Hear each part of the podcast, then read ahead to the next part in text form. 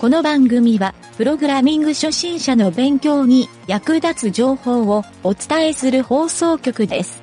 はい、どうも、なんちゃってエンジニアのゆげたです。家の倉庫に古いマウスがたくさん転がっていたんですが、昔懐かしのボール式のマウスというやつが出てきました。最近ではほとんどが光学式なんですが、改めてこのボールマウス使いづらいということを体験してしまいました。それではなんちゃってラジオ始まるよ。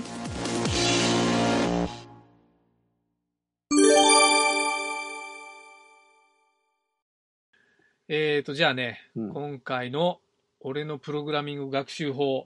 の、うん、これはね、えーとちょっとこのゆげたの一押しの方法で、えー、過去に自分の部下にもね散々紹介してきたエアープログラミングっていうね、うん、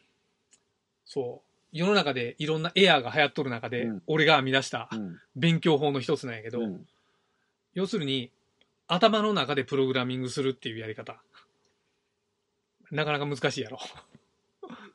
最初はねみんなそういうキョトンとした顔するんよ。そういう顔するんよ。そうピンとこんのよね。構成を作っていこう。細かいとこまで。どどこまで掘り下げてやる。あのね、えっとそれは人それぞれ。うんえー、とどういう時に有効かって言ったら、うんえー、とまず自分がちょっとプログラムしようって行き詰まったような時に、うん、散歩したらちょっとなんかあ頭がすっきりして戻ってきたらすんなり書けるようになったみたいな時あるやん。あるあるやん。これはまあ一つ、うん、これは一つなんよ、うん、要点の一つで、うん、もう一つはがっつり頭の中でもプログラムを完成させるっていうで、これはね大きくは、えー、と if 文を書いて for 文を書いてっていうんじゃなくて、うん、えっ、ー、とね構成に迷っとる状態、うんうんうん、まあでさっきの行き詰まっとる時と似とんやけど、うん、どうやって作ったらいいかわからんみたいな時、うん、最初、うん、プログラムの時に実は俺はね必ずジョギングをしながら、うん、もう頭の中であこういう構成で書いたらどうなるかなってシミュレーションしながらこう走って、うん、家着いたら、えー、戻ってきた時に結構まとまっとることが多いんよ。っていうか走りより途中でまとまって、まとまってあこうやったらええって思ってガーって急いで帰って、うん、プログラミングするっていうんやけど別にジョギングに合わせる必要はなくて、うん、あの散歩しながらでもいいよ、うん、でとにかくキーボードを打たずにプログラミングをするっていうやり方をちょっと身につけるだけで、うん、意外とねそのプログラミングに強くなるっていうかねわ、うん、かるそうええやろこれ、うん、これねしかもお金かからんコストかからん、うんうん、そう時間はまあ好きなだけかけて、うん、そう誰にも迷惑をかけない、うん、このポイントから俺は自分でエアープログラミングと呼ぶんだけどいいね、うん、で重要なのは意識をしてやることない、うん、あのただ外をだらって歩きに行って頭がすっきりしたって帰ってきてもプログラミングが上達するわけでもなんでもなくて、うん、何の課題があって、うん、何を解決しようかっていうところが明確になっとったら、うん、外に出てあこうやったら解決するっていうひらめきが生まれることが多いんよ、うん、散歩なんか特に、うん、でそこを活性化させるっていう意味で、うん、でその積み重ねやね、うん、にかいさんかいやったらこの恩恵が分かってくると思う、うん、分かる、うん、であえて俺は名前をつけてエアープログラミング、うん、別にただ散歩しよるだけやんって言われたら分かる俺もあるそのそうあるやろ、うん、俺こう構成、うんっていうかどういう組み立てでっていうのは、うんうん、そうそうそうそう、うん、本当にね笑ってしまうぐらいすっきりするで、するな。そう。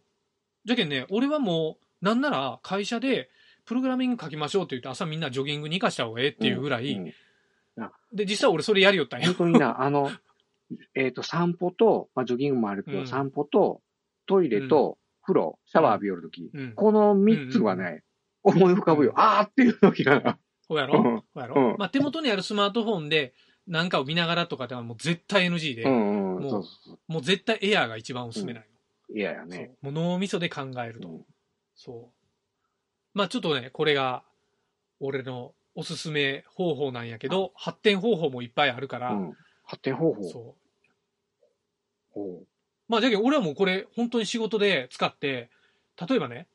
えー、と当時ね、うん、まだ エイチティーエムエルファイブ が出る前に、うんえー、JavaScript を使って、うん、とあるマーケティングツールを作りよったんよ、うん、でその時にあの エイチティーエムエル の中の ドム 構造、うんうん、この番組でもやったよな ドム 構造を、うんえー、文字列にユニークコードとして起こして、うん、それを、まあ、いわゆる、あのー、文字列で起こしたやつを復元して、うん、そのドム構造にもう一回アタッチできるっていう仕組みを考えたんよ。それをこのエアプログラミングでか学あの会社の帰りにジョギングしながら帰る言ったんやけど、うん、そのジョギングの途中で思いついたんよ。そうでそれを一応ね、えーと、GitHub にも上げとるけど、うんえー、未だに使ったりもしよるね。でその後生まれたんが、えーと、もうネイティブになっとるけどあのセレクターっていう機能、うんうんうん、もうあセレクターって俺がやりよったんとほとんど一緒やんっていう風になったから、そう今ではそんな使ってないけどセレクターよりちょっと便利な部分とかもあるから、うん、未だにやっぱり使う時はあるね。うん、うん、なんとなくわかる。エレメントの変数を、うん、エレメントを入れた変数をそのままデータベースに保存することはできんのよ。文字列にせんといかんから。あそのエレメントっていう状態を文字列にするために一回変換をかけて文字にするわけよ、うんうんうん、その文字を復元して、うん、JavaScript でこのエレメントってアタッチしに行く復元っていう方法、うん、この変換して復元するっていう、うん、このやり方を思いついたっていう、まあ ドム の構造をいかに文字列で起こすか。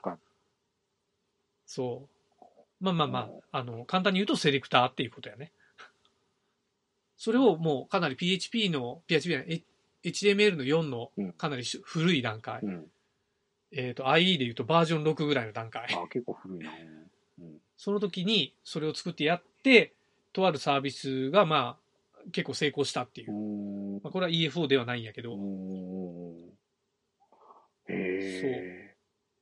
ていうことを過去に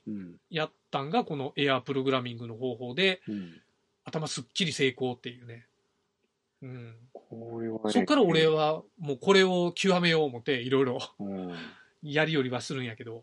うん、まあその成功事例は別にそこに限らんっていうか何でもありやから自分が悩んどることは要するにそういうふうに頭で考えるのが一番やっていう。そう思う。うん。という話でした。はい。大いに参考になりました。ありがとう。じゃあ終わろうか。うん。